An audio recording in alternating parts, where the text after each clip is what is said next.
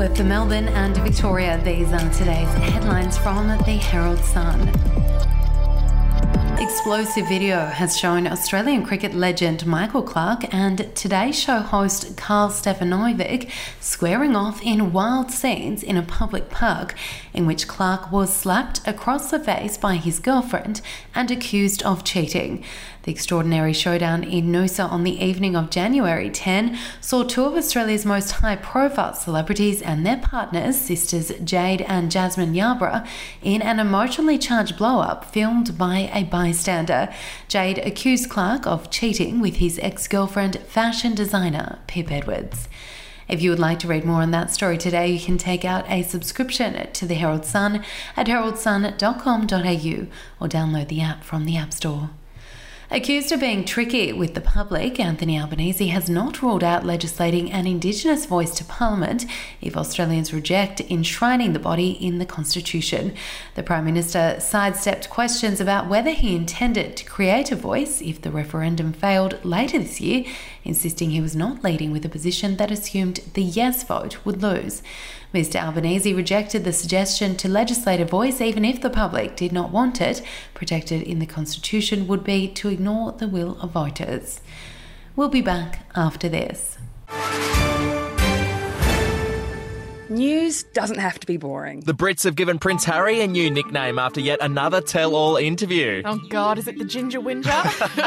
Let the team at news.com.au get you up to speed each day with their podcast, From the Newsroom. a couple were busted joining the Mile High Club. Well, I guess they can't fly Virgin anymore. Politics, sport, red carpets, royals. Get all the goss in just a few minutes. Follow From the Newsroom wherever you get your podcast from.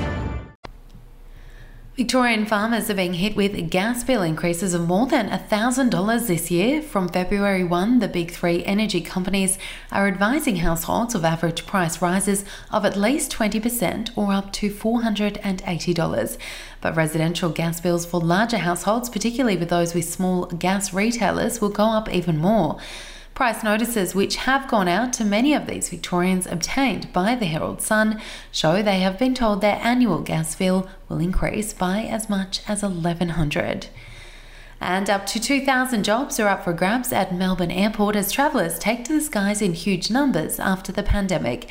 The airport saw strong numbers of travellers come through the doors across the recent festive season as passengers took advantage of the most relaxed travel rules since the start of the COVID pandemic.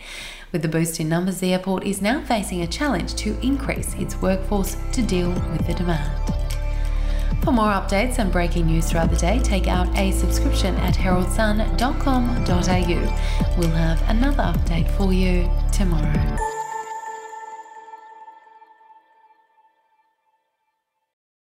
Are you ready to get an inside look at crime from someone who has investigated some of Australia's worst crimes? It was like Aladdin's Cave. The luminol found bloodied footprints and bloodied handprints on a wall, so it's Yeah. just like a horror movie. Former homicide detective Gary Jubelin sits down with cops, crims, addicts, victims, small time cheats, and big town lawyers as they tell their incredible stories. My house got raided. Next thing you know, I got bail refused. Next thing you know, I'm on a truck Yeah. to Parklea Prison. Listen to I Catch Killers early and ad free on Crimex Plus on Apple Podcasts today or wherever you get your podcasts.